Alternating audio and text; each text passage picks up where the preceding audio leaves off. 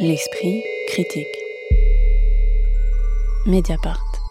Oussekine est une mini-série de tout de même 4 fois 1 heure proposée par Disney et consacrée à l'itinéraire de ce jeune étudiant français d'origine algérienne battu à mort par des policiers voltigeurs durant les contestations étudiantes de 1986. On voulait aller derrière le portrait figé qu'on a vu de Malik sur les pancartes des manifestations, expliqué récemment au Huffington Post l'autrice Faïza Guène qui est co-scénariste de la série. Pour parvenir à cet objectif, le récit se découpe en 3 strates distinctes qui cohabitent dans les différents épisodes. D'abord la chronologie des événements qui suit le combat de la famille de Malik jusqu'au procès des 2 policiers responsables de sa mort, une autre se concentrant sur les dernières heures du jeune homme et une dernière strate qui inscrit l'histoire individuelle de la famille Oussekine dans l'histoire collective de la France et de ses migrations. Alors pourquoi est-ce qu'un sujet comme ça se retrouve sur Disney ? Et question liée, pourquoi est-ce qu'il a fallu attendre que Disney se mette aux séries pour que cette histoire soit portée à l'écran, même s'il se trouve qu'au dernier festival de Cannes, Rachid Bouchareb a présenté lui-même un film qui s'intitule Nos Frangères et qui raconte lui aussi cette histoire. Salima Tenfish. Alors bon, la première chose à dire devant cette série, c'est bravo Disney. Et effectivement, pour aller dans ton sens, Joseph, c'est regrettable de voir qu'il a fallu attendre qu'une plateforme, une super plateforme américaine, accepte de produire ce film, en tout cas prenne en charge une histoire, un épisode honteux et violent de notre histoire française. Enfin, super au sens de gigantesque. Gigantesque, ouais, de gigantesque plateforme. Alors, pourquoi Disney ? Pour répondre à ta question, Disney, c'est une plateforme familiale et l'angle par lequel est attaqué ce crime d'État, c'est l'angle familial justement. C'est-à-dire que les scénaristes ont choisi de raconter les effets de ce crime sur la famille Oussekine et on suit comme ça plusieurs membres, donc les frères et sœurs, la mère du jeune Malik Oussekine en parallèle du crime lui-même, puisqu'il y a une espèce de montage parallèle sur l'ensemble des 4 épisodes. Alors, pour dire juste 2 mots quand même sur le réalisateur. Oui, donc Antoine Chauvelier, il n'est pas très connu du grand public, mais il a quand même réalisé plusieurs épisodes des meilleures séries françaises, Baron Noir, Bureau des Légendes. C'est non seulement des très bonnes séries, mais des séries qui sont elles-mêmes politiques et qui elles-mêmes, donc c'est Baron Noir notamment et le Bureau des Légendes, qui sont elles-mêmes des séries qui traitent du fonctionnement de nos institutions. Donc finalement, c'est pas si étonnant que ce soit ce réalisateur qui a porté le projet, qui propose à nouveau une série qu'on pourrait dire même d'éducation civique, qui est très didactique sans être désagréable et qui est destinée donc aux familles, qui est destinée au grand public et qui est réussie. Alice Leroy. Eh ben ok, moi je suis pas du tout d'accord. Enfin, je trouve effectivement, en fait, la première chose et le premier paradoxe, c'est que... Attention, sinon je t'envoie les voltigeurs. Ils sont plus en exercice, mais on peut les rappeler. Ils sont en exercice. Ils ont été rétablis il y a pas très longtemps.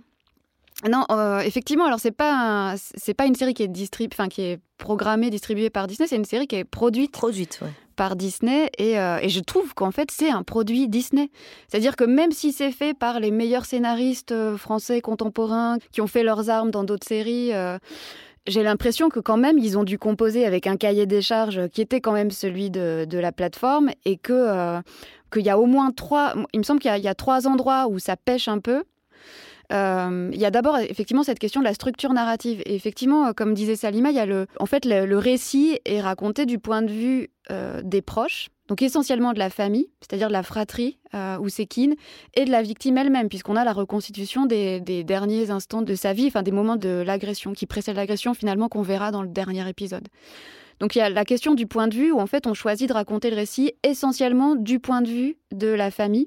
On a quelques scènes dans le bureau de celui qui en fait n'est pas Pasqua mais qui est le ministre qui était Pandraud, voilà. Moi j'ai cru que c'était Pasqua au début parce qu'il il dit qu'il va appeler Pasqua. Donc, mais Gourmet a l'air vraiment il est joué par Olivier Gourmet.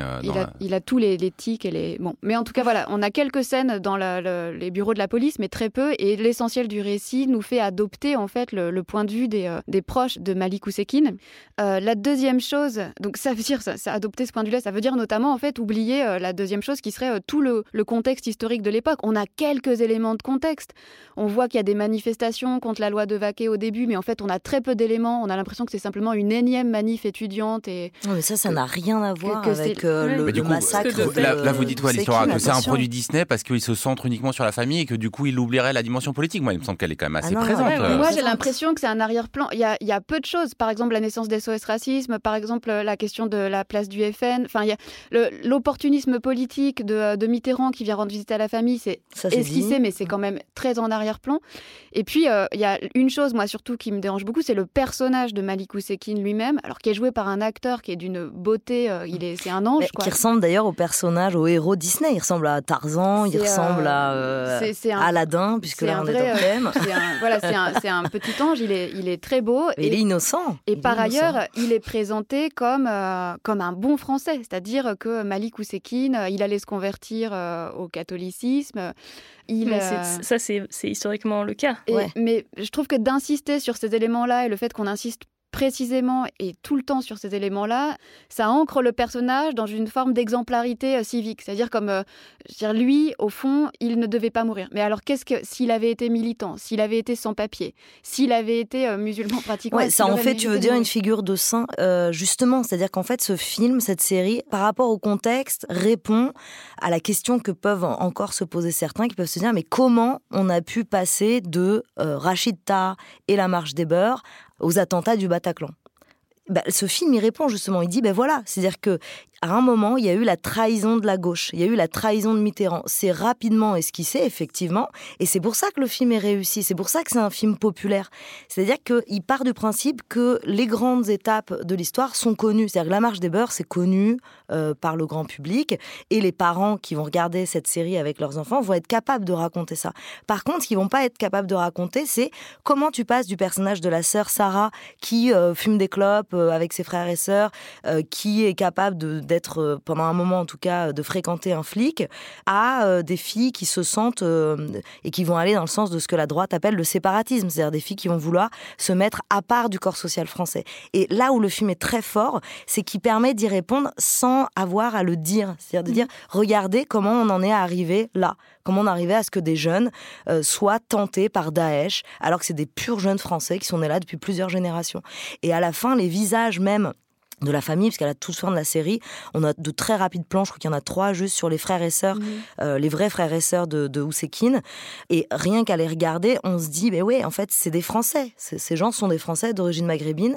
Qu'est-ce qui s'est passé ? Comment on en est arrivé à une situation où le FN fait plus de 40% au deuxième tour ? Occitane Lacurie. Ouais, moi j'ai eu l'impression qu'à la limite, ce qu'on pourrait reprocher à la série, mais moi ce que je reproche pas, parce que justement j'ai trouvé que c'était assez subtil, c'était cet art des petites touches sur le contexte politique de l'époque, et notamment le moment où on voit la sœur arracher cette main SOS, touche pas à mon pote, mais bon, SOS Racisme, même combat, de son blouson qu'on lui a collé de force, et c'est par ces espèces de petites touches, ou alors le plan où on a l'avocat Kiejman qui dit que c'est une victoire ce procès devant la presse, alors que le grand frère qui joue le chef de famille, donc Mohamed, il est derrière et on voit le trouble passer sur son visage. Ça va être comme ça des trucs assez légers, assez subtils qui vont illustrer ou en tout cas venir dialoguer avec cette scène que moi j'ai trouvée extrêmement puissante du point de vue de ce que tu disais, Salima, du procès en fait, et qui est tournée à partir du verbatim en fait des témoignages des frères et sœurs, et ça j'ai trouvé ça très réussi parce que les scènes de procès en France, on a beaucoup d'images de scènes de procès qui viennent du cinéma américain, du cinéma hollywoodien, etc. Et là j'ai trouvé que c'était une belle scène de procès à la française, c'est-à-dire pas avec les confrontations à l'américaine en mode j'ai remporté l'avocat contre avocat, etc.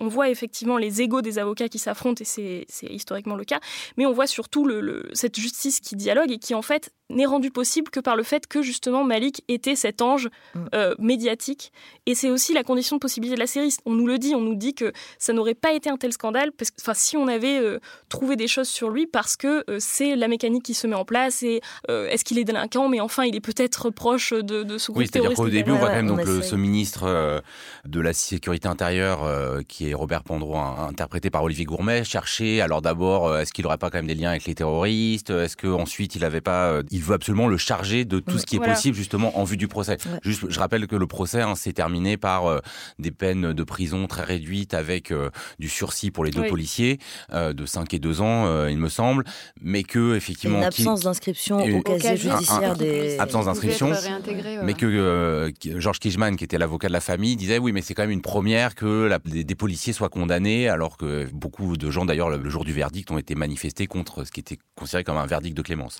Et moi, alors, s'il y a un truc sur lequel j'ai pu être déçue, c'était en fait que le premier épisode en promettait beaucoup, c'est-à-dire notamment avec un raccord dans l'axe entre la fuite de Malik qui voit la police qui commence à courir, la caméra se tourne et en fait c'est un raccord avec les événements du 17 octobre 61, d'ailleurs dont on vient d'apprendre que De Gaulle le savait dans Mediapart, abonnez-vous.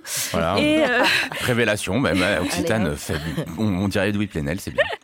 Et en fait, il me semble que ce raccord dans l'axe est très réussi. Ensuite, on a un enfant qui est derrière une palissade et qui est témoin de la scène. Et ensuite, nouveau raccord sur un des frères qui s'appelle Ben Ammar qui se réveille. Donc voilà, une espèce de continuité dans l'histoire qui est inscrite. Et moi, jusqu'au dernier épisode, je me suis dit, il va y avoir un raccord un peu plus osé sur les affaires plus récentes. Notamment, on ne peut pas ne pas penser à l'affaire Michel Zecler, qui est aussi une histoire de vestibule dans lequel les policiers s'introduisent de force et ensuite essayent de charger l'homme alors qu'il n'y a rien, etc. Et j'ai trouvé que ça, c'était un peu timide sur ce plan-là, notamment la scène devant le tribunal à la fin où les gens scandent « pas de justice, pas de paix », etc. Donc les gros plans réussissent à un peu abstraire ces visages du contexte historique et on se dit il va y avoir un nouveau raccord etc, mais là il n'arrive jamais. Après alors est-ce que c'est vraiment décevant parce que justement il y a aussi une dimension de faire la matrice ce qu'on vit aujourd'hui. Moi je trouve que, et d'ailleurs avec ce qui se voit d'ailleurs visuellement avec ces teintes très sépia, il y a toujours un côté cotonneux, c'est-à-dire qu'on nous dit c'est de l'archive, c'est de la documentation, on sent d'ailleurs que ça a été fait en dialoguant avec la famille et tout ça, et qu'on n'a pas forcément besoin de nous expliquer jusqu'où ça va dans le présent. Ouais. Cet étalonnage un peu jaunasse, on l'a quand même dans toutes les séries diffusées en ligne, que ce soit sur Netflix, Disney ou ailleurs. Enfin, c'est quand même une espèce de colorimétrie qui est propre à ces formats-là, à ces formats audiovisuels. Ouais, mais là, qui donne une patine, une espèce de nostalgie des années 80 et qui, moi, m'ont ramené au début de Rachida, c'est-à-dire à l'époque où on y croyait encore, à l'époque où la génération de mes grands frères et sœurs imaginait vraiment qu'ils allaient être considérés comme des Français à part entière. Donc là, moi, ça m'a pas du tout gêné ce côté sépia dans cette idée politique que porte aussi la série. Je sais pas, mais effectivement, on parlait ici la dernière fois de Jean-Gabriel Perriot autour de Retour à Reims. Et on trouvait que son incursion dans le présent n'était pas forcément le moment le plus pertinent du film. En fait, j'ai envie de dire, effectivement, il y avait une sorte de maladresse dans les montages historiques et justement cette manière de chercher en fait dans le présent les traces de cette histoire-là. Il y avait une sorte de maladresse dans le montage de Perriot, mais au moins, j'allais dire, il tentait quelque chose. Il y avait une tentative dans la forme, dans l'écriture même du film, d'essayer d'établir des ponts entre passé et présent. Et moi, ce que je trouve ici, je suis d'accord avec Occitane quand, effectivement, sur le premier, je trouve les deux premiers épisodes annoncent beaucoup de choses et qu'il y a beaucoup d'espoir dans ces premiers épisodes et qu'il y a quelque chose qui, pour moi, s'essouffle dans les deux derniers épisodes, au contraire. Et le fait que le présent ne surgisse qu'à travers les visages de cette fratrie aujourd'hui, alors même que, par exemple, le personnage de la sœur, Sarah, elle est tellement réminiscente de personnages qu'on a vus émerger sur la scène médiatique ces dernières années, comme Assa Traoré. Enfin, y avait plein de liens possibles que le film tente pas, que la série ne tente pas parce que c'est pas l'objet, parce qu'il s'agit de faire une reconstitution. Et en fait, ce thème de la reconstitution, moi, il me déçoit parce qu'en fait, si le film ne fait que ça, alors pour moi, en fait, il rate un peu son objet. Non, alors moi, je ne suis pas du tout d'accord sur l'idée qu'on aurait pu mettre des intrusions dans le présent. Ça aurait été très lourd. Tout le monde a à l'esprit l'affaire Zecler. C'est-à-dire qu'on n'a pas besoin. C'est tellement en écho qu'on n'a pas besoin d'aller nous le soumettre. Surtout que la série, elle ne fait pas des allers-retours entre le présent des années 80 et aujourd'hui. Elle fait des allers-retours entre le présent des années 80 et le passé de la colonisation et l'inscription de cette famille dans sa trajectoire migratoire. Ou alors avec, comme tu l'as dit tout à l'heure, avec les manifestations d'octobre 61. C'est-à-dire que le lien, il est directement fait avec la question de la colonisation, sans que ce soit trop lourd non plus. C'est-à-dire qu'on a une séquence qui se passe en Algérie avec le père quand il était encore vivant, on a une séquence effectivement dans un bidonville, on a quelques séquences qui viennent faire appel à l'imaginaire collectif de la colonisation, la communauté arabe en France, la communauté algérienne en France, qui suffisent. Et c'est en en ça que c'est réussi et que c'est vraiment un film grand public avec une fonction pédagogique, une fonction d'éducation civique qui est propre au film Disney. Donc si ça avait été fait par HBO, je te dirais, bah ouais, là, je suis d'accord avec vous, les filles, c'est pas assez violent, il manque énormément de choses. Pourquoi on voit pas la scène où se fait vraiment tabasser, quoi qu'on la voit. On la voit justement, c'est ça qui est intéressant dans la série, c'est que on se demande un moment, parce que comme elle est différée, on se demande si elle va pas être esquivée, et finalement elle arrive. Ouais, elle arrive, et alors moi j'étais étonnée parce que je me disais que comme on était dans Disney, on n'allait pas avoir la violence. Elle est faite de façon suffisamment soft pour que des enfants puissent la regarder de 10 ans, mais elle est quand même très choquante, c'est-à-dire qu'on ne tourne pas, et là pour le coup on est en plein dans la référence à Zecler, c'est-à-dire on est dans ce hall d'immeuble, et alors là il meurt alors que Zecler n'est pas mort, et cette touche de violence suffit parce qu'en fait, ce qu'on comprend et ce qui est très bien réussi dans toute la série, c'est que la violence, c'est la violence d'État. Le racisme, c'est un racisme d'État. Et ça, c'est très bien montré. C'est-à-dire que ce crime, ces policiers sont racistes. Très rapidement, on nous l'explique. Leur brigadier-chef... nous l'explique, mais tout le procès, c'est le procès de l'État français. Et ça, c'est très bien réussi et c'est totalement nouveau. Alors, c'est pas évident, je trouve, parce que il y a à la fois cette ambiguïté de l'exactitude historique, c'est-à-dire on est fidèle exactement à ce qui s'est dit au procès, il y a les verbatims qui servent effectivement de ligne de dialogue, mais par exemple, on nous répète plusieurs fois, ceci n'est pas le procès de la police. Ceci est le procès de 3 individus, enfin 2 en l'occurrence, qui quand tu dis on nous répète, c'est-à-dire la série en fait nous répète à plusieurs reprises. C'est le cas de Kiejman, du juge. C'est-à-dire le procès de l'État, c'est pas le procès des policiers. Les policiers ont tabassé. Alors c'est pas non plus moi, c'est pas le discours que j'ai entendu dans la série. C'est le procès de 2 individus. En l'occurrence, nous on sait qu'ils sont 3, mais qui sont en quelque sorte les brebis galeuses, quoi. C'est la tentative du ministère de l'Intérieur. Moi je trouve que là-dessus la série est assez ambiguë. Moi, j'ai l'impression que toute la ligne de hiérarchie est représentée dans la série, dans tous ses manquements les uns après les autres, et même dans le racisme ordinaire, même des gens de gauche de l'époque. C'est-à-dire que là, le racisme systémique, il est vraiment représenté, notamment ce petit dirigeant de l'UNEF, alors on ne sait pas si c'est Cambadélis ou voilà, mais qui arrive lors de la marche blanche et qui va voir la famille et dit on a gagné pour lui, etc. Et là, on se rend compte qu'en fait, les gens ne se rendent pas compte et que c'est une faillite qui est celle de l'État, celle de la police, mais aussi celle de la gauche, quoi, à l'époque. Oussekine, série de 4 fois 1 heure réalisée par Antoine Chauvelier, c'est disponible sur Disney. L'esprit critique. Mediapart.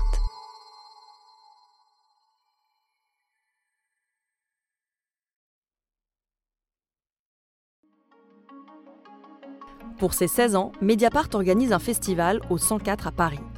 Venez rencontrer les équipes, poser vos questions, assister aux débats et discuter du passé, du présent et du futur de notre journal 100% indépendant. Rendez-vous le samedi 16 mars de 11h à 19h au 104 à Paris. Entrée libre et gratuite. Plus d'infos sur mediapart.fr.